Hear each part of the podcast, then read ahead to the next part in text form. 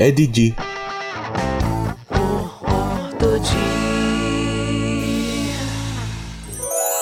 Hello! What is up, mga matatalik na kaibigan? Okay, yun na yung intro ko. Dilingid sa kalaban natin na ang year na to eh halos naubos yung panahon natin sa pagka-quarantine, di ba? At sa quarantine na nangyari, natahimik ang mundo, natahimik tayo. At sa katahimikan, naniniwala ko na nagkakaroon tayo ng pagkakataon na magmuni-muni dun sa buhay, kailangan natin talaga na merong quiet time para may matutunan, di ba? Tsaka sa sobrang gulo na ng mundo, kailangan nating tumigil para makita kung ano yung dapat nating ipagpasalamat, di ba? So ngayon sa episode na to, meron akong kasama. Yun, no?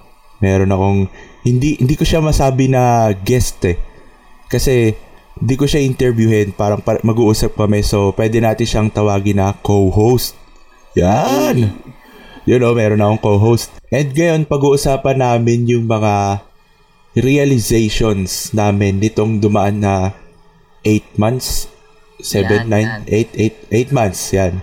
Habang naka-quarantine yung buong mundo. So, yan, mag-share kami ng mga insights namin dito sa 2020 version ng Game of Life. may bagong release eh. Kasi parang weird yung bagong release ngayon eh. So, yeah, please welcome Well Roo! Hey, so hello everyone, no? Welcome sa aming podcast. Yes. And um hopefully no na maging co-host talaga ako ni uh, Otto G. No, uh, papakilala ko muna sa inyo no kung sino ako mamaya magtaka kayo sino ba yung well yan, yan. Oo, oo, oo. Sino ba yan? Bakit biglang nag co-host yan? Bakit ba nandito yung pastilan yan? Walang kwenta. Ayun, uh, so yun, no, um, you can call me Well or Wellru, no, uh, but my real name is Roel. Hindi ko na sasabihin yung uh, full name ko. I'm Roel. And you can call me Well or, or Wellru. I have a Facebook page, no, um, named then uh, Wellru, and also a YouTube channel named Wellru also. So yun, I'll be um, Otto G's co-host for this podcast and hopefully for other podcasts as well. yes, yan. Sa wakas, meron akong ano, yes. English. So, well, well na lang para one ano lang, one syllables. Yes, yes. Musta ka naman ngayong gabi? Ah, uh, kakatapos ko lang mag-workout and I feel like walang nangyari pero Ganun talaga yung workout eh. Pag, ano, yung mga ginagawa mo, di ba, parang wala. Parang nahirapan ka Mm. lang. mm, parang kaya minsan talaga pag ano eh, nag-workout ka tapos feeling mo walang nangyari, nakaka-demotivate. Pero, Oo. isang tip ko lang no, sa mga gustong mag-start mag-workout, especially ngayong pandemic, sobrang importante mag-workout ngayon. Kailangan nating alagaan yung sarili natin, mga kapatid. Mm Tama, No? So, tama. ang tip ko lang, kung gusto niyo ng motivation is, tumingin muna kayo sa salamin. No? Kung gusto niyo mag, ah, maghubad ng top nyo, um, okay lang. As long as mag-isa lang kayo, no? Parang baka mawirdohan sila sa inyo. So, just chill, okay? So, yun. Um, then, tignan nyo lang yung sarili nyo, no? Uh, bakit gusto kong mag-workout? Tanongin mo yung sarili mo, bakit gusto kong mag-workout? Then, tignan mo yung sarili mo. And for sure, masasagot mo agad yung tanong mo. And hopefully, ma-motivate ka sa ganun. Kasi ganun ako na motivate So, yun. Parang kailangan ko yun ah. Yung tip mo. Parang ano ah. Gagawin ko na siya mamaya. Ah, yon So, kakatapos wala mag-workout. So, ngayon, ano eh. Bago natin simulan, gusto ko tanungin kung... Gusto ko tatanungin kung ano yung bagay na thankful ka. Kahit isang bagay lang. Thankful ako. Um, unang-una, um, kasi, ito medyo, ano, medyo, tingin ko, ano siya eh, medyo ang dating niya is straight to the point na parang ano, sobrang blunt. Pero Mm. thankful ako na buhay pa rin ako hanggang ngayon. Oo. No, sobrang Tama. ano, sobrang laking blessing na nun para sa akin. Sobrang thankful na ako nun. Nice. Okay na yun. Yun na yung realis- realizations natin. Ayan. So, yun, thank you po. Thank you. Yeah, joke lang. So, ngayon, excited ako dito kasi bala ko talaga nung una parang mag-review ng mga video games dito sa podcast. Kasi, di ba yung FB page ng AutoG, puro gaming eh. Puro games Yes, kami doon yes. eh, di ba? Pero, naniniwala ako na ano, na yung buhay parang game din na mahirap. Pero, di ba, pag nag-games tayo, may mga challenge. Yes. Tapos pagka kunwari, kunwari ah ano ba? Ano ba laro? Kunwari mga MMORPG na laro, parang 'di ba nag-grind tayo doon. So pag tinitingnan Yes, mo yung progress mo, kung naglaro ka ngayon, kung tinignan mo yung progress mo nung kahapon or bago ka magsimula, may improvement ka konti, 'di ba? Ano siya eh, parang dapat mo siyang matutunan sa buhay eh, yung i-compare mo yung kung ano ka ngayon sa yung nakaraan mo. Sigurado merong sobrang kahit konting improvement lang, dapat mo ipagpasalamat yun, tsaka dapat mong ikatuwa yun.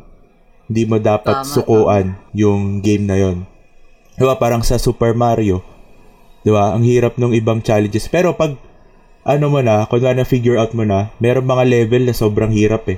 Pero, di ba pag na-figure out mo na kahit ilang beses mo na laruin, ah, alam ko to, alam ko to, ganyan. Di ba, ganon. Yung mga tipong ano, pipikit ka na lang. Oo, di ba? Parang sobra sa ulo mo na. So, same sa life. Pag ginemify natin yung buhay, for sure, ah hindi man natin ma-perfect yung buhay, pero makukuha natin kung paano siya laruin or daanan. So, ayan. Simulan na natin yung ating ah, um, realizations. So, unang-una, ako personally na-realize ko, digital is the new normal. Parang, alam mo yon parang, dati sinasabi natin na digital, okay, parang ganda, ganda, galing, high-tech, high-tech. Pero, ngayon na-realize natin, siya na dapat yung ano eh, yung dapat na gawin natin. Parang nagiging modern na tayo eh. Yung parang ang hirap na gawin ngayon ng mga traditional na bagay kasi meron naman choice para mapadali, di ba? Para ma-automate or something. Tulad dong ano, ito paborito ko tong kwento na to sa alam mo well yung ano, Workplace by Facebook. Nakikita mo ba siya sa mga ano? mm, workplace? Yung app, app siya eh, na ah, basically Facebook siya, pero um, pang ano siya, parang may hiwalay siyang server na pang work lang. Parang Skype din siya. May mga chat. Ah, Pero, Hindi ako familiar. oo. Para siyang ano, Facebook, pero yung mga accounts nyo, pang work lang. Parang, di ba, pag may bago, ka- pag may work ka sa, kunwari sa office, ginagawan ka ng email account. So, parang ganun din. Ah. So, yung kwento na to, favorite ko siya sa ah sa side ng Starbucks kasi um, ginagamit nila to. Sabi nila doon, um, meron silang product na yung, di ba sa Starbucks, ewan ko kung kung alam nyo yung minsan meron silang mga flavor na seasonal ganun. Kasi minsan sa marketing ginagawa nila yun para sa testing kung mabenta ba or hindi. 'Di ba? Parang yung sa Jollibee yung Ultimate Burger Steak testing lang pala 'di ba? Ngayon ko nga lang nalaman na nawala pala yun tas binalik eh. So, ayun, meron silang flavor sa Starbucks na tinry nilang i-release sa ganitong mga lugar sa US na hindi sa lahat ng branch pero mga ano lang, specific lang. Tapos, um, yung mga manager, nagre-report sila dati, traditional, ano pa yon inaabot pa ng araw bago nila mai-report sa lahat ng manager. Kasi isipin mo, di ba, magsusulat ka pa ng ano, um, sulat talaga as in or baka typewriter pa ka dati or may PC nga pero ang late pa nung mga connection nun eh, mga internet connection so hindi pa pwedeng mag-send. So ngayon, dito sa workplace, ginawa nila. Pinost lang sa, isipin nyo, imagine nyo na lang na Facebook, merong group yung mga managers. Pinost doon ng managers na, um, uy, ito, itong flavor na to, mabenta sa amin. Tapos may nag-post pang isang manager na, ito naman yung mabenta sa amin, ito, ganyan. So, nagkaroon sila ng breakthrough doon kasi yung days na inaabot para mai-report sa ibang manager yung flavor na yon na naging mabenta siya or tumaas yung sales dahil doon sa flavor na yon ano na lang, ilang click na lang yung nagawa parang within minutes na lang eh kasi pinost dun sa group, 'di ba? So, Few clicks away, grabe. oo. Yung isipin mo ha, yung araw na dati mong ginagawa kaya ng ilang minuto na lang ngayon. So, yun yung nakita ko na sobrang laking ano improvement sa pamumuhay ng mga future na tao. Parang yung dati, kung isipin mo yung ganong traditional, imagine mo nasa 90s ka, sabihin mo, ilang minuto lang kaya ko na i-report yan sa buong mundo. Di ba parang kung dati, ah, paano yun? Parang ganon. Imposible yun. Parang ano lang yun, sa future na yun. Tapos ito na yun, di ba? Ito na yung future. Ito na yung future natin. Yung digital tech. Sobrang konti-unti na tayong talagang masasabi na natin we are in the future talaga. Mm-mm. Since, uh, ang forma kasi, uh, although sobrang lungkot na nagkaroon ng pandemic, Mm. ah, pero nagkaroon pa rin tayo ng mga breakthroughs, no? Breakthroughs upon breakthroughs.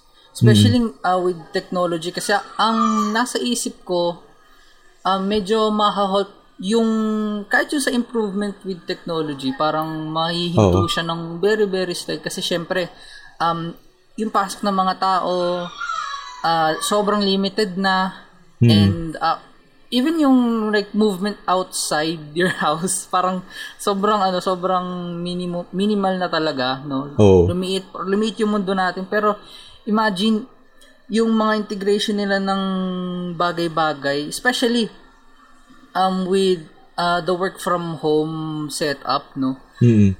Hindi ko fa- familiar, for sure familiar kayo sa Microsoft Teams. Mm, Teams, oh. Mm, Familiar ka dito, quiz. So, yun. Um, hindi ko talaga siya alam. Na may no, ganon. ah, na may ganon. Tapos, um, wala, na, ano lang ako, nastigan lang ako sa kanya.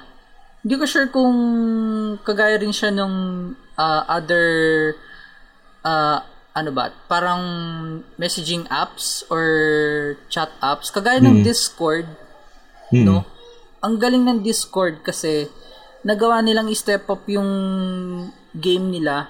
Hindi lang para sa sarili nila, para rin makatulong sa mga tao. Especially, um, inahabol talaga nila na ma- maging ano, kumbaga, may step up nila yung Discord as, um, alam mo yun, pasok sa digital is the new normal, no, quote-unquote.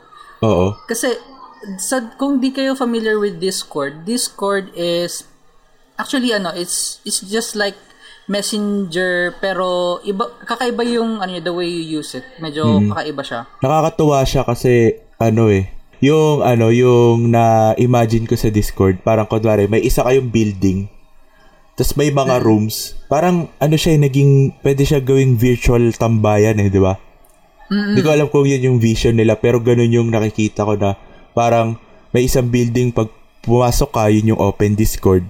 Tapos may mga rooms na agad eh, yung mga napasukan mo na, nandun din. Tapos pwede ka rin gumawa ng bagong room or pumasok sa bagong room. Parang pasok ka lang, di ba? Ang galing eh, ang galing ng Discord eh. Sobrang dali ng makipag-interact sa mga tao, lalo na ah, maraming mga gamers na alam mo 'yon kasi hindi tayo nakakalabas so wala tayong masyadong social interaction. Oo. Nakakatuwa. Tapos, dinagdagan pa nila ng integration na dati, um, in my experience, meron lang kaming workaround para magawa siya, no? Hindi ka pwedeng mag, like, video chat sa Discord. Mm. So, medyo may workaround lang kaming ginagawa para magawa yon And especially yung screen share, no? Screen sharing hindi siya thing dati kasi parang wala wala namang use para mag-screen share ka. Oo. Team viewer lang So- dati yun eh, no? Hmm? Sa team viewer lang, ano yun, Mm-mm. Mm-mm. ginagamit. hindi siya ano, kumbaga parang para saan pa kasi kumbaga kung sabihin nating sa work mo kasi dati although for um tingin ko for client use lang madalas yung mga chatting apps eh. Mm 'Di ba kasi yung mga team leader mo or yung mga manager supervisor mo kasama mo naman sa building. Oo, tama. So, yun, siguro dahil doon nauso. So yun, inad pa nila yun sa Discord. So, nakakatuwa yung integrations.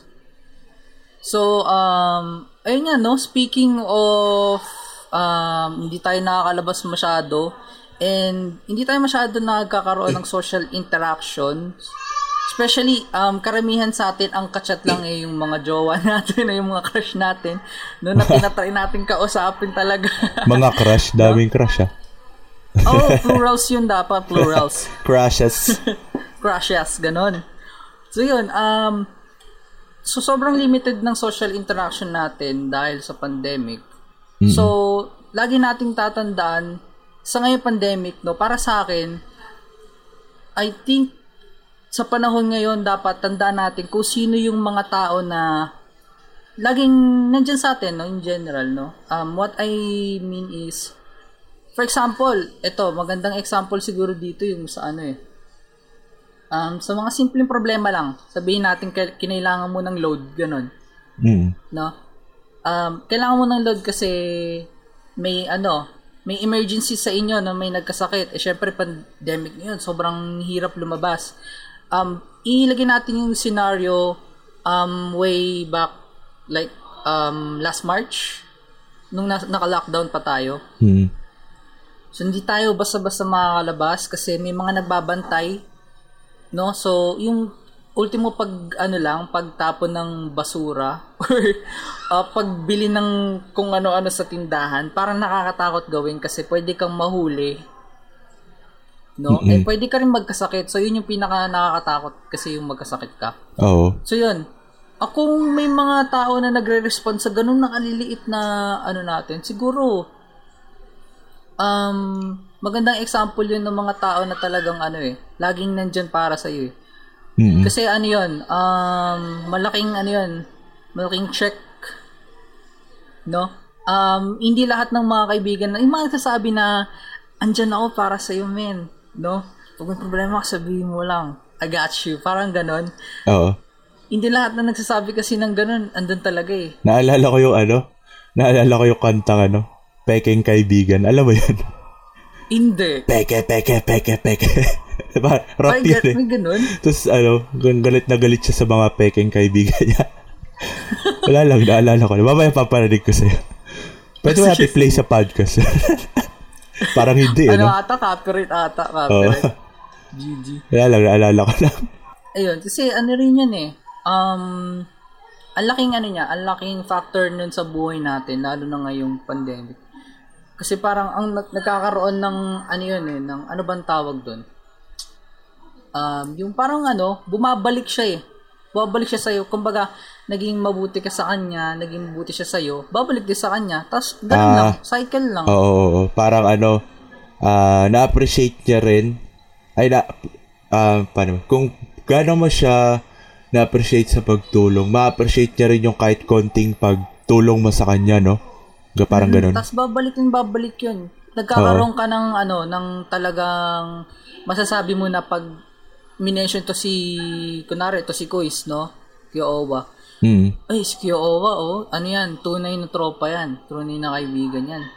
Hindi siya yung ano lang eh, yung basta sabi lang eh. Oo. Ganon. Pero alam mo ano, na medyo na konsensya ako kasi may mga nakikita akong meme. Yun yan, mga, yung mga bitter sa peke, peke, peke, peke kaibigan. mm. Nakakatuwa talaga ang tanong. Yung mga meme na ano, yung parang kahit isang kumusta, hindi mo man, di man lang nagawa sa yan ba yung mga tunay na kaibigan. Parang hmm. gano'n. Alam mo yung drive nung toxicity ng social media. Medyo naano ko dun eh. Medyo nakonsensya ako. Kasi ano talaga, uh, di ako masyadong nangumusta ng mga mga kaibigan nung nitong pandemic. Lalo ng mga una. Kasi hmm. bukod sa busy sa work, parang ano yun eh, parang may mental health problems yung halos lahat. Parang yun yung isa pang pandemic nun eh. Parang lahat mm-hmm. anxious na magkasakit kasi hindi natin alam, hindi natin nakikita yung mga mm-hmm. mga ganun.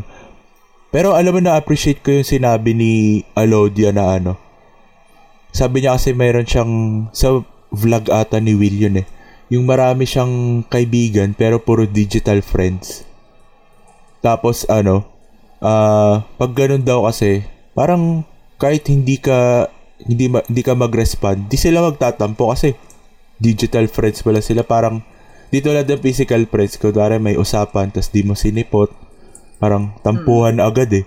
Pero pag digital friends daw, parang Parang okay gets lang. Parang, Oo, kasi kung wala ka o hindi, parang isipin nila, ay baka busy to or may ginagawa. Parang, alam mo yun, parang mature.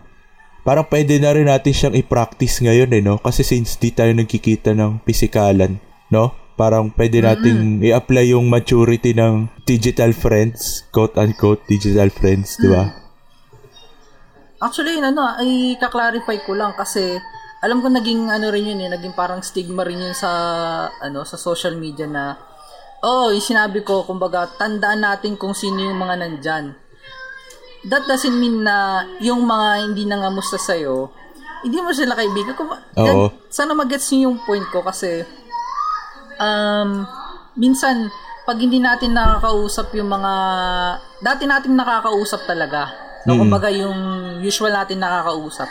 Um, sabihin natin in person or in social media din, sabihin natin through Messenger, Instagram, or whatever social um, platform you're using.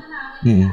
Ah, hindi ibig sabihin yun, hindi sila tunay na kaibigan. Kumbaga, ta- lahat tayong may battle ngayon eh.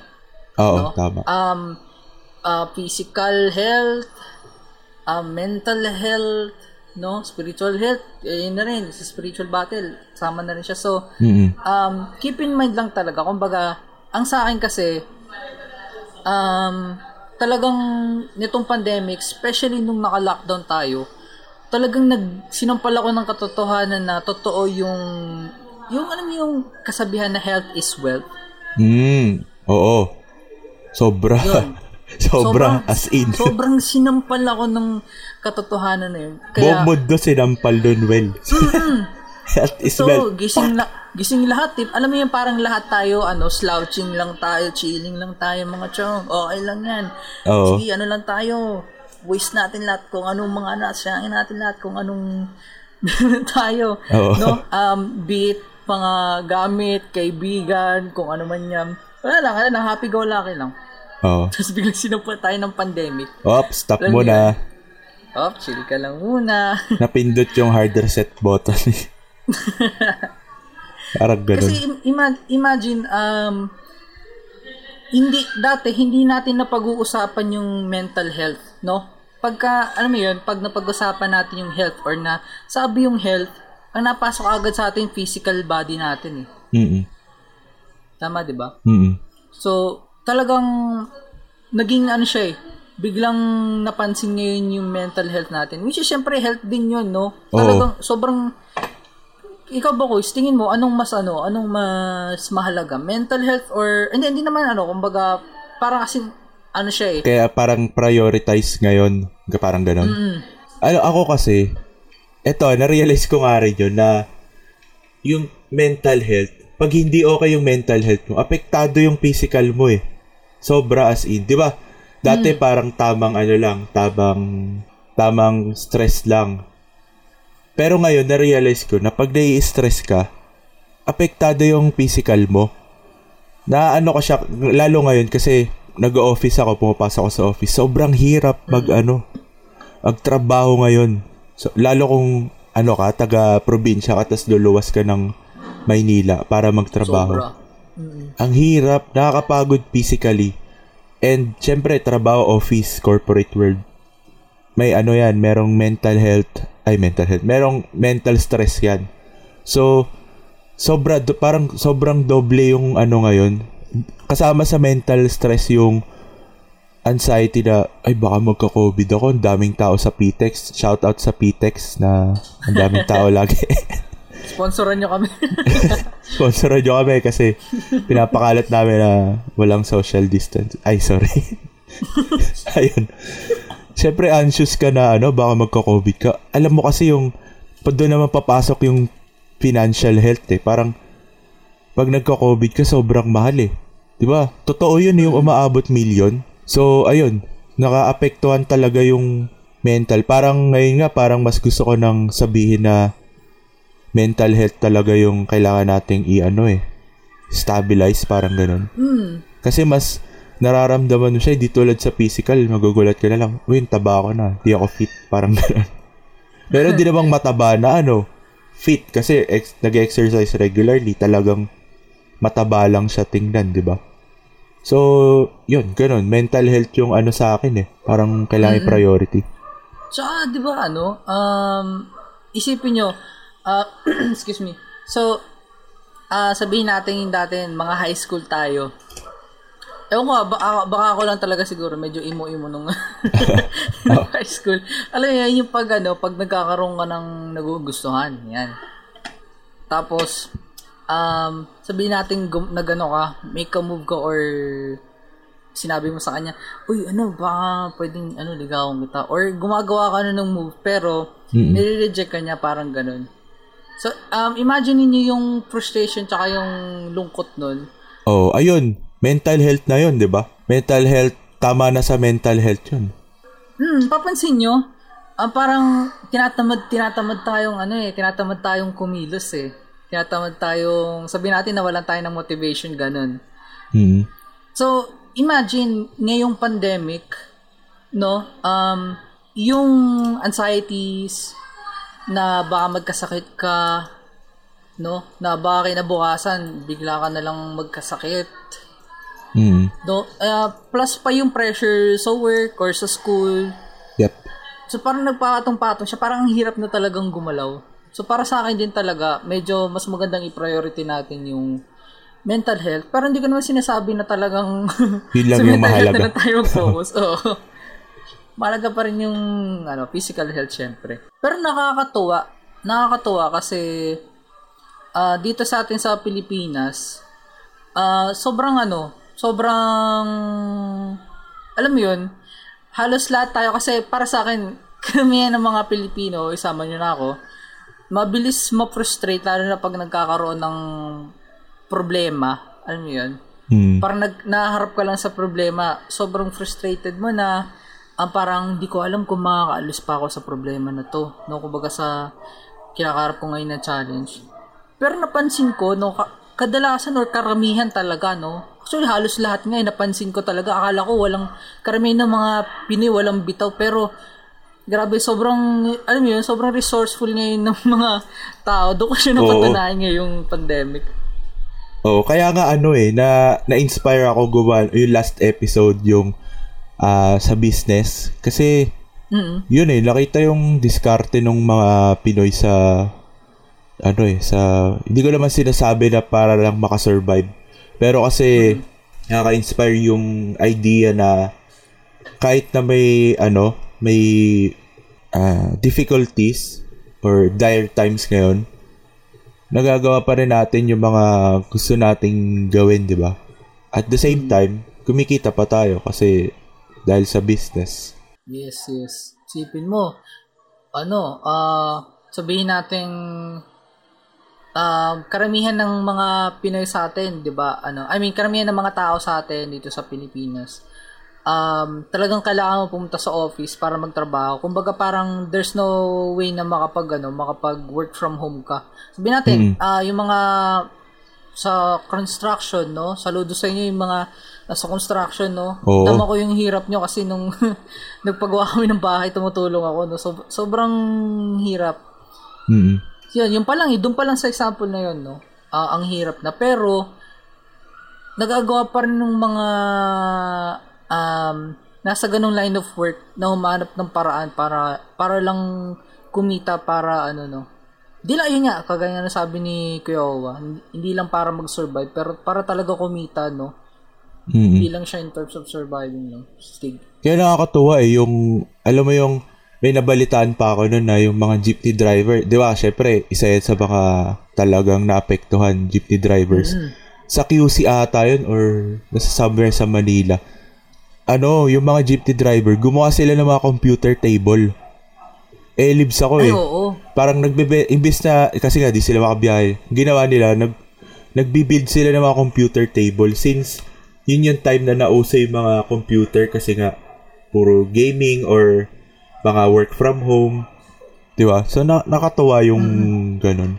Pero alam ba sa sa times ngayon na medyo kung wala kang kakayahan na sumabay dun sa mga pagiging resourceful or um, hindi ka makadiskarte, talagang nahirapan ka. Alam mo, magandang reminder yung ano eh, kumalma ka lang eh. Parang hindi ka required na magmadali or hindi ka required na makisabay sa pagiging resourceful ng mga kaibigan mo or pagiging business-minded ng mga kaibigan mo. Kasi, Hmm, Tama, tama. oo, kailangan nating ma-realize ngayon na ang buhay ay kanya-kanyang karera. Tsaka, pinatunayan lang ngayon ng mundo na kailangan mong tumigil muna. I- um, alamin mo kung ano yung mga dapat mong i-prioritize. Tulad nga ano ng um, essentials, di ba? Kung ano lang yung kailangan, yun lang yung kailangan. Kaya nga siya tinawag na kailangan eh, di ba? Pur- nakatatlong ulit ata ako ng kailangan, di ba? So, ganun siya kakailangan. Kasi nga, kailangan mo siya. Wala kang ibang kailangan na na makuha. So, wala ka ring, ah, alam mo, nagiinit ulo ko. Hindi, joke. Ah, na- sinisisi ko dito yung ano eh, yung, hindi ko sinisisi yung mga tao sa social media. Ah, sinisisi ko yung idea sa social media na, alam mo, pag sobrang down ka, ewan ko kung sa'yo, pero ako kasi may time na pag sobrang down ako, tapos, pag may nakikita akong magandang bagay sa iba, may so may maliit na part sa akin na naiinggit ako. May ganun ka bang ano, part well? Mm. O, di ba? Actually, sobrang ano nun eh. Sobrang common nun sa akin. Oo. na nagkaroon ng ganun. Yun yung ano eh, kaya galit ako dun sa idea na sana all. Yung, kasi, yung sana all, parang, ang idea niya is, sana lahat tayo ganyan. Parang, kasi may magandang nangyari, di ba? Pero, deep inside, ah, sinasabi mo lang siya para, kalabo para din sa ibang tao na sana lahat ganyan din. Pero deep inside, di ba, may part sa'yo na, siguro 30 to 40% sa'yo na, sana ganyan ako. 'Di ba? Yun yung yun yung ano ko eh, yun yung nakikita ko sa pag, pag mga nagsasana all. Kahit joke lang, kahit joke lang naman yun, ah meron pa rin siyang pinoportray or sinisimbolize na yung mga tao, merong ano, natural yung pagiging ano, mainggit kahit konti, 'di ba? Kailangan nating ma-realize na tuwing nagsasana all tayo, yung mga nakikita mong sana all moments sa ibang tao, time nila yon na na magkaroon ng sana all moments. So, kailangan mong maniwala na ikaw din, hindi man parehas sa kanya, meron kang time na makukuha mo yung ano mo, yung kailangan mo, yung gusto mo. Actually, ano eh, um, kanya-kanya tayong karera. So, pwede mong gawin at your own pace yung yung mga plano mo sa buhay. Hindi naman kailangan na, hindi naman porket meron kang plano, eh kailangan mong gawin na agad yon as in, sobrang exact. Hindi mo naman kailangan pilitin kasi meron kang ano eh, merong mga uncertainties talaga eh, na kahit sabi mo magplano ka, hindi yun exact na mangyayari as in. Maniwala ka as in. Kahit siguro may success kang plano dati, pero may times pa rin talaga na magfe-fail siya. So, ayun, ah, gusto ko lang din i-share yung yung ah, na-realize ko siguro karamihan sa atin ngayong COVID-19 pandemic na um, na nakita natin yung mga passion or na reignite yung passion natin kasi di ba Yes, yes. dumami yung time natin ngayon para mag kung ano-ano man kung ano-ano man yung mga ginagawa natin nagkaroon tayo ng time para makapag-spend time sa totoong gusto nating gawin sa buhay, di ba? Kawel, na-realize mo ba Yes, yun? yes. Yung, Mm, actually, alam ko na kung ano yung ano ko eh, yung gusto ko talagang gawin sa buhay. Siguro share Oo. ko na lang din ng very very ano lang, very very slight, no? mm, Ang um kumbaga, kung tatanungin ako ng mabilisan, anong pangarap ko sa buhay? Ang pangarap ko um maging kilala, no, maging sikat. Pero pag um pag medyo ano, malaliman ng usapan, isa sa mga ano ko, isa sa mga ah, ano ko, ah, passion or gusto ko talagang gawin sa buhay is makatulong ako lalo na sa mga mahihirap kasi ano eh, alam mo yun, pagka natutuwa talaga ako lalo na mag-mention ako ng names, no? Um, kala Divini. Ah, ano siya, ah, streamer, no? Si Chooks TV streamer din siya, kilala natin siya. Si Div for sure kilala rin ng iba, no? Hindi ko kilala si Div. Si Divini, ah mamaya isesend ko sa iyo yung ano niya, link Sige. para ano, ano yung stream niya? um mostly FPS games, um Pinoy? lang, Pinoy ngayon- siya? Pinoy, yep. Ah, okay. Valorant, Apex, um, at ang main game niya ata dati Overwatch. Nagkaroon siya ng ano eh, parang team dati sa Overwatch, Ah, no? shoutout sa'yo. Shoutout sa'yo, Divini. Hi Dave, no? Kung napapakinggan mo to, no? Ayan. Saludo ko sa inyo. Yung mga streamer na hindi lang para ano para sa sarili lang nila yung ano nila yung mga kinikita nila sa stream. Kasi Oo. hindi na lingid sa kalaman natin na sobrang daming streamer ngayon na successful. Syempre lalo na nagdaan yung lockdown no? Yung mga entertainers sa social media na lang inaano natin at sa sa mainstream media na rin. Pero kadalasan kasi mga tao ngayon nasa internet na eh. Hmm. So yun, um, my point is, gusto, gusto kong makatulong kagaya nila sa mga may hirap. Gamit yung, alam mo yun, yung passion ko talaga na gumawa ng content at magpasikat sa mga tao. Hmm. So yun, alam mo yun, parang gusto ko siyang gawing medium para makatul para maging blessing sa iba. Ah, oo. Si- siguro, siguro mag-share na rin ako kasi na-share mo. Itong, Yes, yes, yes. itong, ano, itong pandemic, nagkaroon ako ng ano, alam mo yung term na epiphany? Nagkaroon parang, ah, ganun. May mga anghel na tumunog. Na-realize ko na, ah, ito na yun. Ah, hindi ko, hindi ko alam kung nasabi ko na siya sa maraming ko, marami ko kaibigan. Pero, alam naman ng mga nakakakilala sa akin na music talaga yung passion ko.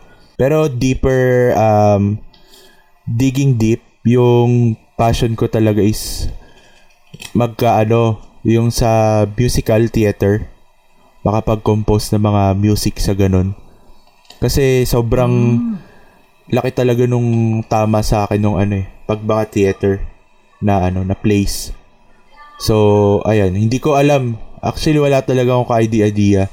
Naisip ko nga na baka late late na kung magsisimula ako ngayon. Pero, try natin, di ba? Try lang. Wala namang mawawala eh. Walang mawawala. Um, sa totoo lang, mas um, para sa akin, no, personally, kasi kung kilala nyo guys si Kong TV, no, so malamang mali na ako doon kasi for sure kilala nyo yun. Idol ng masong Pilipino, no, si Boss Kong, no, shoutout sa'yo, Boss Kong, no, sana mapakinggan mo kami. Oo nga, guest ka naman dito. Yes, ka naman, baka naman. Sabi nga niya, law of attraction, eh. Law of Oo. attraction lang yan. Kung baka naman, di ba? Yun, ah sabi nga ni Kong, hindi ako sure kung paano niya na sabi or yung way na pagsabi niya, pero ang point niya is parang um, just ano, follow your dreams. Kasi sobrang ano eh, eto na-mention niya rin sa parang ano nila, podcast na series nila sa YouTube channel din niya. Mm. Um, saan mas maraming ano, mas maraming mga alam mo yun, mga matataba yung utak, mga marami silang ideya sa cemetery. Kumbaga parang ang point niya is um, maraming mga dapat naging kagaya din ni Kong. Ang ano lang, parang hindi nila na ano, ang dami nilang ideas, ang dami nilang kayang gawin, pero alam mo yun, parang na ano sila eh, na held back sila for sa or yun napapagod or nabe-burnt out parang naisip nila na hindi nila magawa yung ano nila yung gusto nilang gawin hindi nila makuha yung output na gusto nilang makuha Oo. no so yun um para sa akin kasi regret is ano eh such a stronger force than we thought Ah, oo. Tama, tama. 'di ba? Para sa iba ko is um pag may hindi ka nagawa, sabihin natin sabihin na natin sa Genshin, sige. Oo. Kung ba para mas makarelate yung mga tao. Oo. ano, um, sinasabi mo na gusto mo makakuha ng mga, hindi ko alam kung tama kasi hindi pa ako nakapagdaro ng Genshin. Oo, sige. Karamihan kasi ng mga taong gusto, like, five stars, um, Characters. character yun? Or Oo, tama, character. Weapons din ba? Five star ka- weapons din? Or what? Characters, weapons. Okay, so yun. Kung gusto nila makakuha ng mga five star, pero hindi sila nagtatry. Oo. Alam niyo yun, parang hindi hindi ka makakakuha ng kung ano gusto mong makuha kung hindi mo itatry gawin yung steps no or yung hindi ka magdadaan sa process na dadaling ka dun sa gusto mong makamit. Oh, ang galing no kasi ito talaga yung gusto kong i-push eh. Unang episode pa lang na kung meron kang gusto gawin, gawin mo na kasi parang ano eh um that time na mag-start ka dun sa passion or dreams mo, kung ano man yan, parang dun pa lang panalo ka na kasi ano eh, yung yun talaga yung gusto mong gawin sa buhay, ba't di mo gagawin? Parang ganun, di ba? Ang pumipigil lang sa'yo yung yung isip mo eh na ganto ganyan, meron kang merong mga kakompetensya or merong mga ganong ganyan, ganyan ganyan. Tsaka ano, naalala ko yung sinabi ni ni Idol Ramon Bautista. Meron siyang sinabi dun eh, sobrang na parang tumatak sa akin. Kung pangarap mo maging filmmaker, gawin mo na. So, yung ilang words lang na yon na narinig, nung narinig ko yon parang ano pa lang eh, parang yun na agad yung magiging ano mo eh, motivation sa para sa first step. Tsaka tingin ko yung yung um, underrated talaga na na bagay pagdating sa paggawa ng mga passion mo, yung pagiging consistent. Mm-mm. Kasi Totoo. ano eh, kahit sabihin nating passion mo yan or yun talaga yung gusto mong gawin, may time talaga na ano, tatama rin ka na. Di ba? Baka naisip mo, ma-discourage ka kasi, ay, hype lang pala yung ginawa ko. Pero, deep inside you, alam mo yung, yun talaga yung gusto mo. Pero, naano ka lang, na-discourage ka lang siguro kasi sa mga, kunwari, ah, podcast or ku- ibang, kunyari, mga content, ano, content-driven mga, mga passion um, nakita mo minsan walang masyadong umano tumangkilik or something ganun. Doon pa- parang tinatamad ka na doon. So kailangan mo talaga yung ano eh, consistency talaga yung kahit ako ngayon tinatry ko pa rin siyang uh, i-apply sa mga kahit dito sa podcast eh. Sinimulan ko to na oy nice podcast ako. Ayoko mag-vlog eh. Podcast na lang. Tapos kala ko mas madali. Ang hirap din pala mag-isip ng episode, mag-construct no ano episode. Ayun. So consistent consistency lang. Tsaka by now sana meron pa tayong na-realize na nabanggit ko na kanina na lahat ng material na bagay hindi yun ganun kahalaga. Itong mga passion or mga yung mental health, ito yung mga bagay na hindi natin nakikita eh. Pero, yun nga, based sa mga usapan kanina, natin kanina na ito yung mga ano, mga mahalaga rin na pinaglalaanan dapat natin ng oras, di ba? Kasi ito talaga yung ano eh, um, minsan magda-drive dong anong tawag doon? Ah, path natin sa buhay or yung gusto nating path, ito yung kumbaga yung kalsada, ito yung dapat nating daanan. May, si ikaw, Well, meron ka pa bang ano, ah, parang mga na-realize na mahalagang bagay ngayon bukod sa pagkain tsaka sa alcohol? um, bagay. Um, sa material na bagay, ah, ano ah, sa totoo lang, ano ko eh, pag may gusto kasi akong, ah, alam ko naman na ano, hindi, hindi talaga maganda yung ganito, pero, alam mo yun, pag may gusto akong makuha, parang hindi siya nawawala agad sa isip ko, or hindi siya, alam mo yun, hindi lang siya basta nagpa, na lumilipad palayo sa ano ko sa isip ko. Oo. Lalo na ngayon, ah, gusto kong magkaroon ng panibagong setup, sabi natin ganun. PC. Um, mm, gusto ng PC. Pero, kung iisipin mo, meron pa naman akong PC. May Diba? nagagamit ka pa eh, no? may nagagamit pa naman ako. So, alam mo yun, parang hindi naman siya totally importante. Pero dahil nga ang hirap, mahirap kumita kayo ng pera or hindi tayo sure kung anong mangyayari sa future, di ba? Parang kailangan mong ano eh, kumalma lang sa ano eh, no? Sa mga gastos-gastos. Yun, isa pa yun, isa pang factor yun. May ano rin eh, may biroan kami mga tropa na ano. Kunwari may nakwento na gusto mong bilhin. Bilhin mo na kasi hindi mo mawawala sa isip ko yan eh. parang, ko yan. parang, parang ano eh, medyo bad influence pero may point din naman minsan. Pag may gusto ka bilhin, ano mo na eh. Bilhin mo na kasi kaysa ano yan, kaysa mas stress ka kakaisip kung available pa ba. Ganun. Mm. So, di ba, ah, regret is ano? Regret. In-apply doon. di ba? Regrets a much stronger force, di ba? Bili mo na kung may gusto ka bilhin. Tsaka, ano, talagang, alam mo yun, um, hindi lahat ng material na bagay talaga mahalaga. Mm. Lalo na kung i-apply mo siya sa pag, ano mo, sa pag um, abot ng mga pangarap mo or passion, o gusto mo magawa yung passion mo. Kaso, um, kulang ka nito, wala kang ganyan, pwede ba magkaroon ng ganito para makatuloy ko siya. Um, sa totoo lang, lahat ng meron tayo ngayon, lahat ng mga simpleng bagay na meron tayo ngayon, pwede na siyang maging malaking stepping stone para maabot natin or masimulan na natin yung pag-abot dun sa mga ano natin, mga gusto nating ma ano, makamit. Alam niyo ba 'yon? Um, na ano ko to eh, na realize ko to kasi yun, balik ulit tayo kay Boss Kong. Boss Kong, ito na talaga yon Ikaw, ikaw na kailangan namin dito sa Guest podcast. ka na, guest ka na dapat Guest eh. ka na, please. Sige na.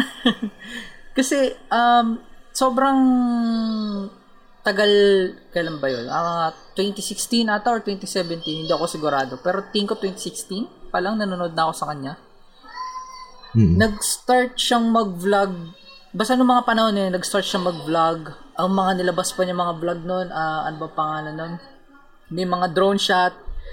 Um, tapos, travel vlogs. Tama ba? Travel vlog ba yun? Pa, parang ano eh, yun yung time na nauuso kasi yung daily vlogs eh, di ba? Oo. Tapos yung mga nagta-travel pa yung mga Oo. karamihan na daily Si Will. Dasovich yung ano eh, yung nagpauso nun eh, dito. Mm-mm. Wala, may ano eh. May arreps talaga eh. Pag may pera kasi, sobrang dali ng ganun eh, no? Oo, yung pa- travel vlog, no? Gastos. Mm.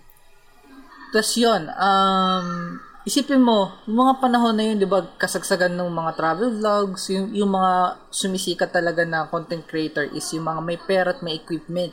Pero, nung mga panahon na yun, si Kong, hindi, alam mo yun, sobrang, kung iisip, iniisip ko nung parang, alam ko na ano to eh, magbubum to si Kong kasi may something sa kanya na ano eh, talagang hindi niya ano, hindi niya iniinda yung um, wala siyang, sabi natin, wala siyang camera nun, wala siyang DSLR.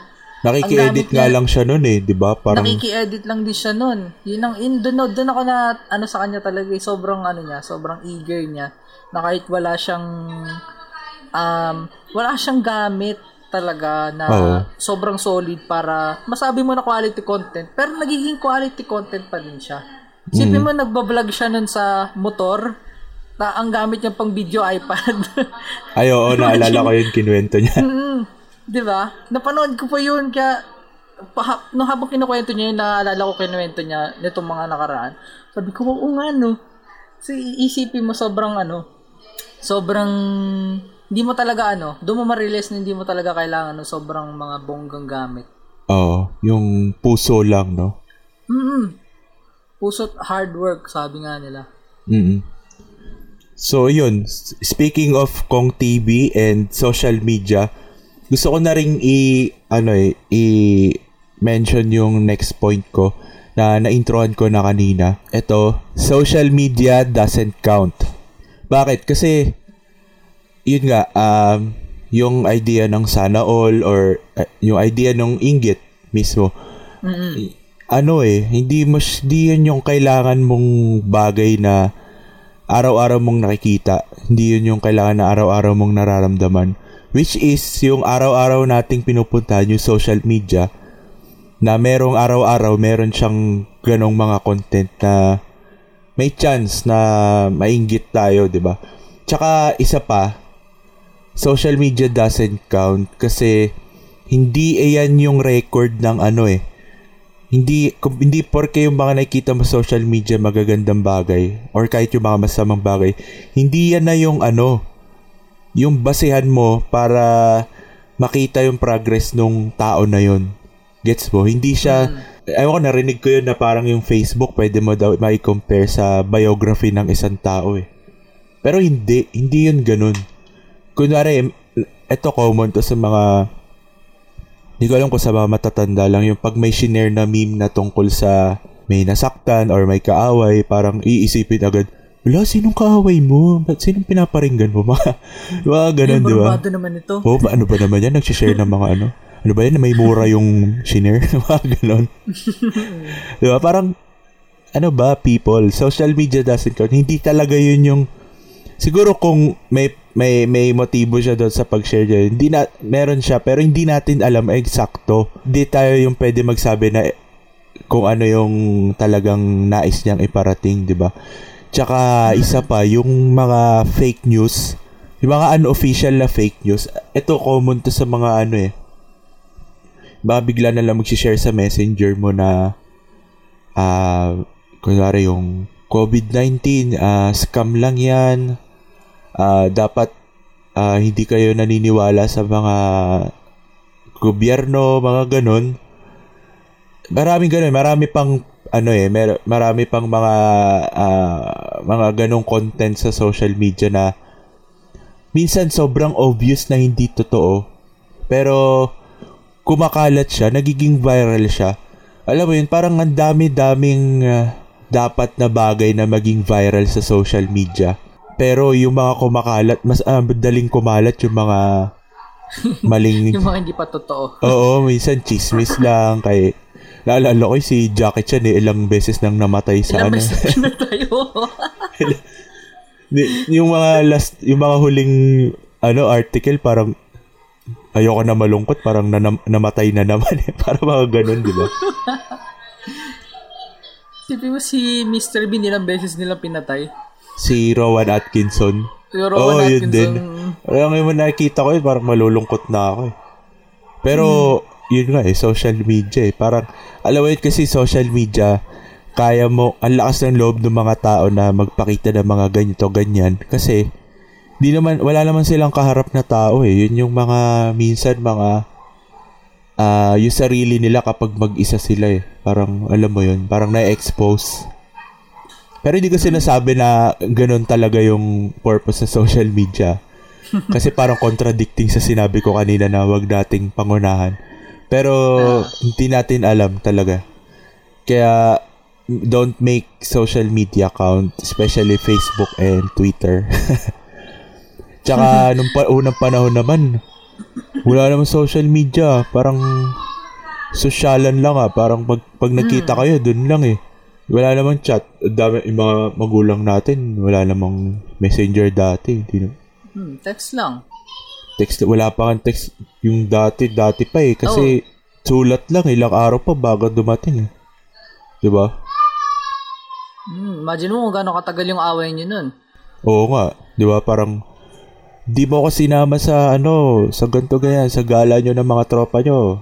Tapos send mo, send mo sa post office. Siyempre may pila pa yun, di ba? Pipila ka pa doon, tapos papadala mo yung pa. galit mo, ano, yung galit mo wala na bago makarating yung reply niya. Oo, parang magre-reply ulit siya na parang nagalit din. Pero ikaw kalmado ka na kasi nga ilang araw na lumipas. no. 'Di ba? Hindi kayo pwede magtanong ano, anong ulam mo? Kasi ilang, ilang araw pa bago dumating eh.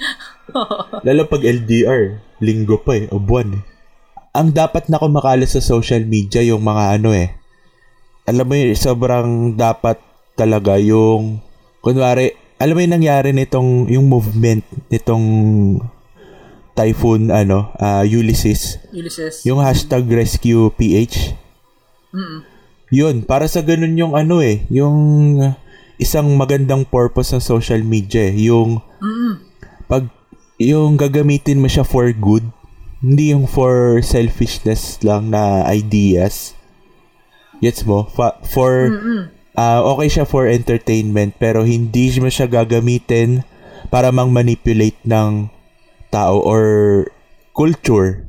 Tsaka yung mga nakaka ah, sobrang nakakatuwa din pag nakakita nakakakita ka sa social media nung yun nga yung mga tumutulong sa sa mga mahihirap lalo yung ano kunwari hindi naman sikat pero nagva-viral Mm-mm. 'di ba parang minsan kahit nga yung mga kwento na ano eh na hindi naman sila talaga mayaman pero tumutulong sila 'di ba alam mo merong something sa ano eh no sa spirit of giving Yup, mm, sobra.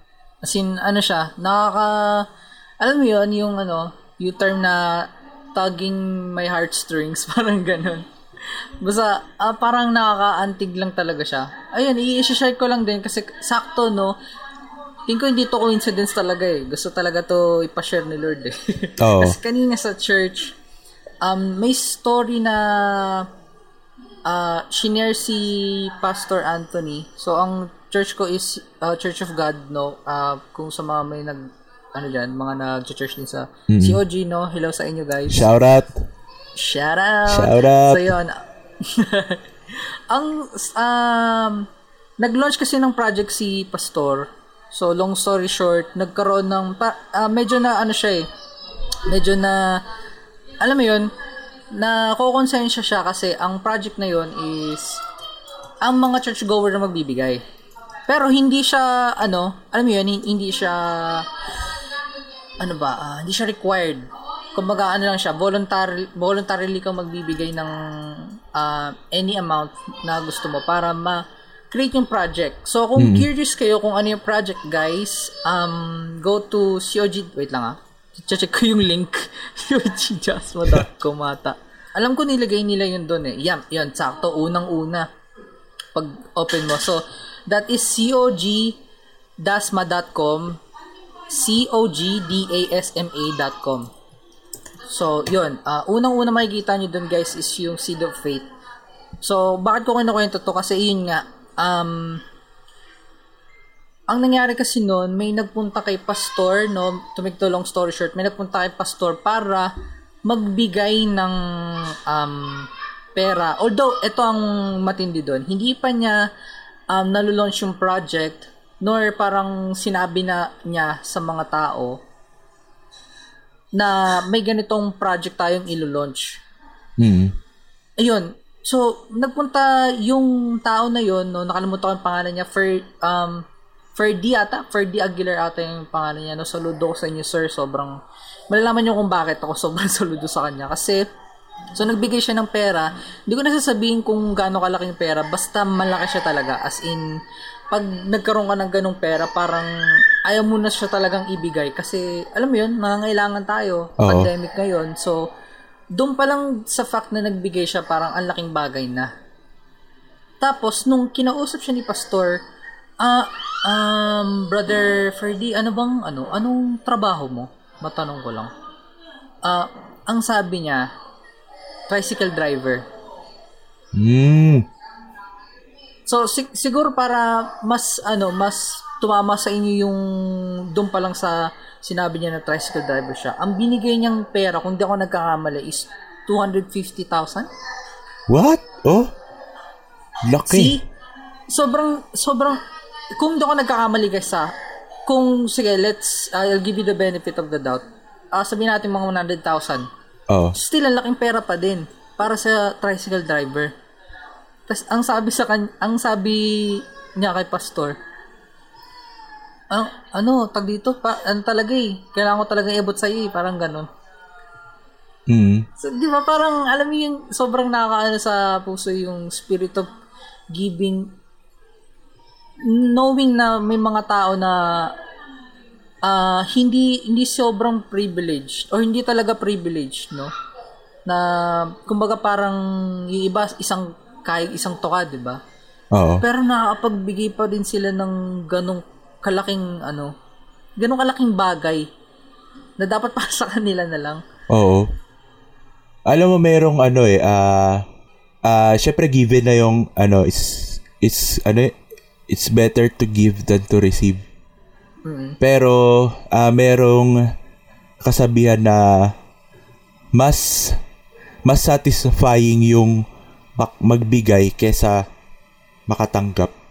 'Di ba? Parang ah na-try ko kasi siya eh, parang ah pag nagdo-donate ka, parang donate lang kaya ko sa ngayon kasi ah hindi hindi ko hindi ko kaya hindi, hindi ko afford na lumabas-labas. So parang pag nagdo-donate ako, may uh, idea na nakakatulong ako and that idea alone is ano, uh, ang sarap sa feeling. Kasi mm-hmm. kahit yun nga, kahit sobrang liit lang nang naitutulong natin, kahit 50 pesos lang, kahit 100 pesos lang, nag, pag nag-add up siya, sa mga, kunwari, maraming 50 pesos, lumalaki siya eh.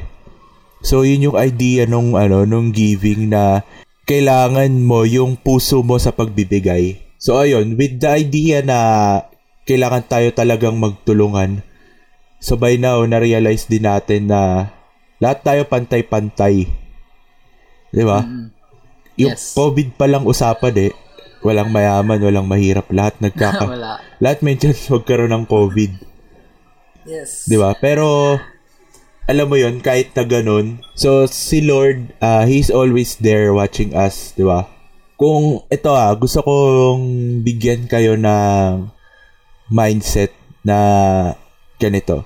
Uh, kung tingin mong nahirapan ka ngayon, um, dahil sa, kunwari may, naisip mo may ginawa kang kasalanan or pinaparusahan ka ni Lord, hindi eh, hindi ganun eh. It doesn't work that way yung ano, mga nararanasan natin ngayon. Lahat tayo, ayun nga, lahat tayo pantay-pantay. Walang kaya, walang mahirap.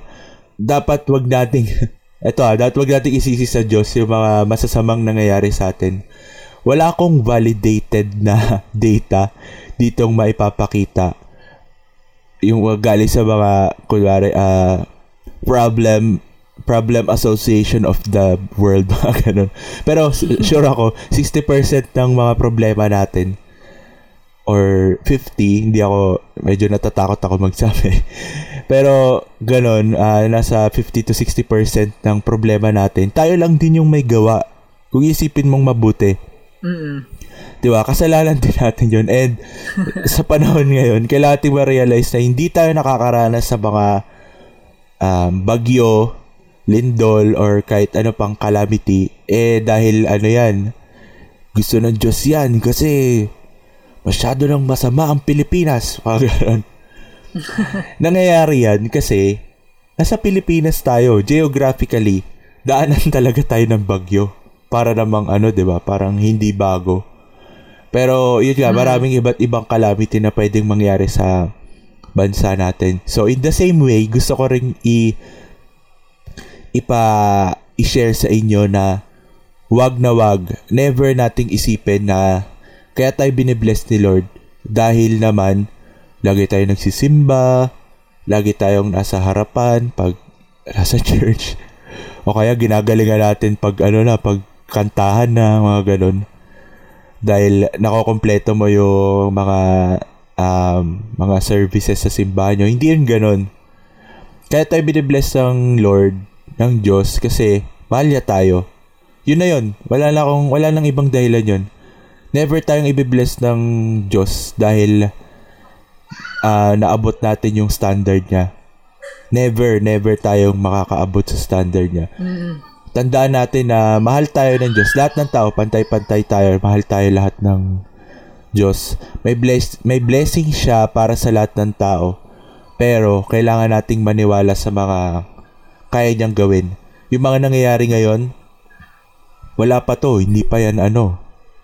Parang ano pa yan, kung baka kay Taguro, wala pa sa 10%. wala pa yan sa ganun. So, um, sa ganong setup, alam ko mahirap. Mahirap maniwala sa mga hindi natin nakikita.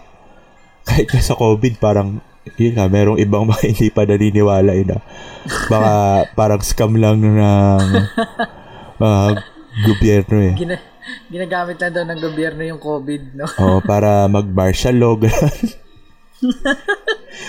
Pero ano may kung gamer ka, pag sinabing quarantine talagang mga sundalo yung nakabantay, di ba? Mm-mm. May mga ganun eh, mga larong parang mga zombie apocalypse. Di ba may mga quarantine zone. Mm-mm. Mm-mm. So, mga sundalo talaga, hindi mga, sabi, di ba may idea dati na, ba't di ang mga doktor nakalagay sa mga checkpoint? Mga ganun. Pero kailangan nating, eh, ano, malaman din yung mga words bago tayo mag-react. Tsaka,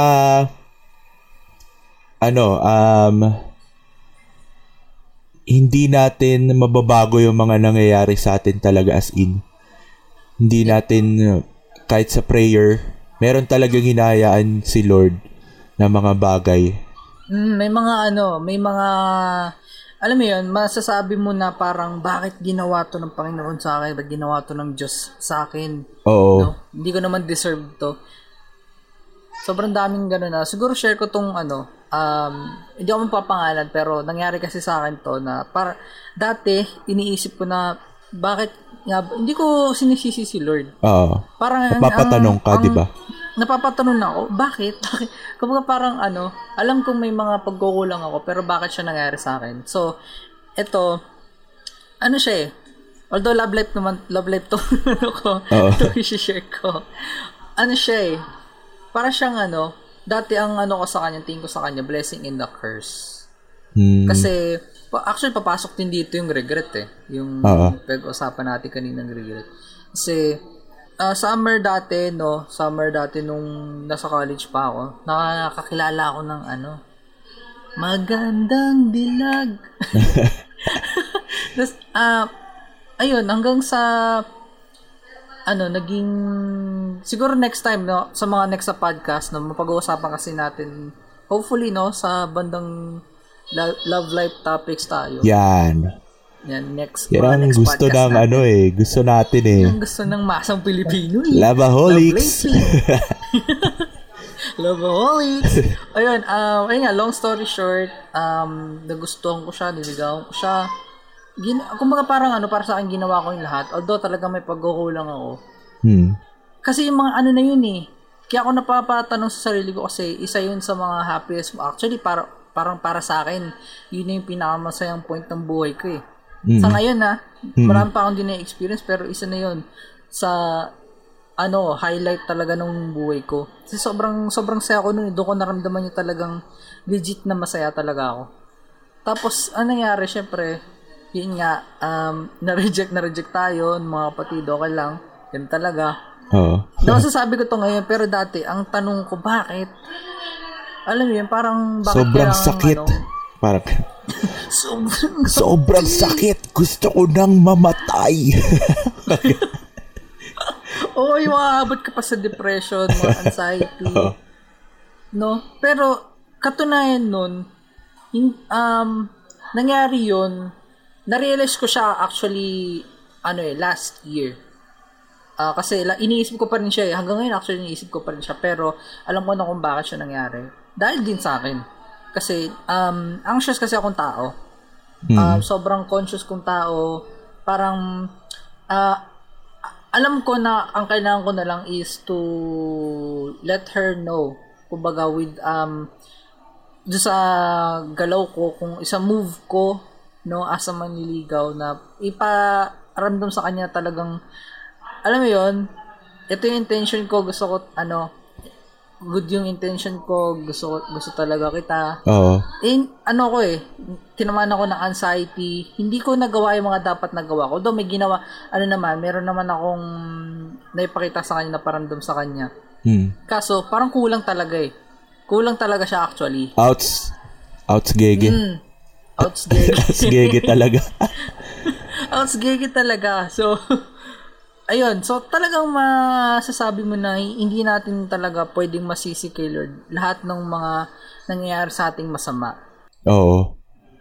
Tsaka ano eh, ka- kadalasan talaga, eto, et, ewan ko ah, siguro common to sa mga matatanda. Mas nag, nagwo-worry talaga tayo sa, parang kinabukasan, sa future, parang ganun. Kaya nga ano eh, kaya nga, um, merong idea na, ah, hindi pala idea. Kaya nga merong Bible verse na sinabi na huwag ka mag-alala sa kinabukasan, kundi magpasalamat ka. Hindi sinabi na magpasalamat ka sa exact, sinabi lang magpasalamat ka. So, kahit ano pa man yan, yung mga inaalala natin para sa future, wala tayo dapat ipag-alala eh. Ang dapat mo lang gawin ay magpasalamat sa kung anong meron tayo at makinig ng Auto G Talks tuwing Friday at i-like ang Facebook page. Joke.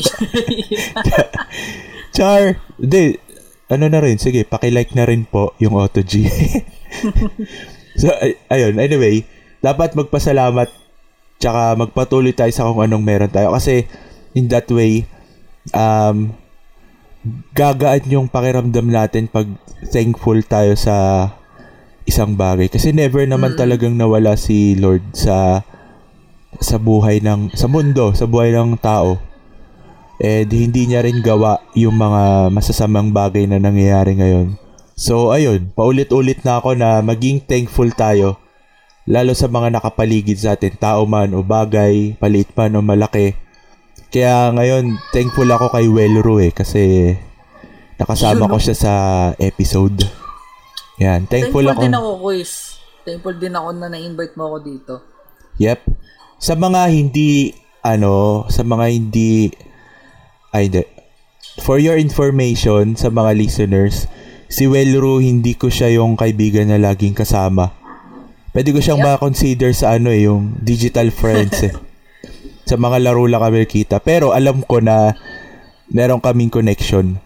Kaya, ayun, naisama ko talaga siya dito sa Auto G. Talks. So, ayun. Salamat, Welru. Meron ka bang gustong thank sabihin? thank you, quiz, no? Ah, yun, gusto ko lang din sabihin na thank you kay Kyo1 ng AutoG, no? For having me here. And hopefully talaga maging co-host na ako ni um, Kuya Owa sa mga susunod pang podcast, no? Kasi sa totoo lang, kung, nap- kung napansin nyo dito sa podcast na to, madaldal po ako pagka gusto kong mag-share ng Oo. thoughts ko, no? Kaya mahilig ako talaga mag-podcast. Ah, I've done other podcasts before, pero ano na, kumbaga parang trip lang siya kung ano yung gusto namin sabihin, sinasabi namin. Though may topics, pero yun, yun nga. Kaya, ayun, so gusto ko lang ding sabihin na, um, yan, makinig lang kayo ng makinig, guys, no? Um, tong, ano, tong channel ni Kuya Owa na O2G, sobrang dami yung matututunan dito. And, um, Ah, siguro naman napapansin nyo, no, we, we're trying to make this podcast na more meaningful para sa inyo. Yep. Para habang nag enjoy kayo, natututo rin kayo habang nakikinig sa amin. Yes. Tsaka, sobrang kailangan kita, Will, eh, kasi sa totoo lang, hindi ako ganun kadaldal na tao. Pero, kaya ako gumawa ng podcast. Gusto kong, ano ba, ano ba to? Gusto kong bumoses. Parang ganun. For sure, meron akong may share sa lahat na um, ah, kailangang marinig. Hindi ko lang habol na meron kayong gustong marinig sa akin, ganun. So, isa sa mga goal nitong podcast yung marinig kung ano yung kailangan, kung ano yung totoo. So, ayun, maraming maraming salamat mga matatalik na kaibigan. And that's it for this episode. Available ang AutoG Talks sa Google Podcast, Apple Podcast at Spotify. At ititigil ko na rin ang boses na ganito. Kung di ka pa nakafollow dito, follow na. At huwag mo na rin kalimutang mag-follow sa Facebook page, Auto-G at mag-subscribe ka sa YouTube. Bye-bye! Thank you!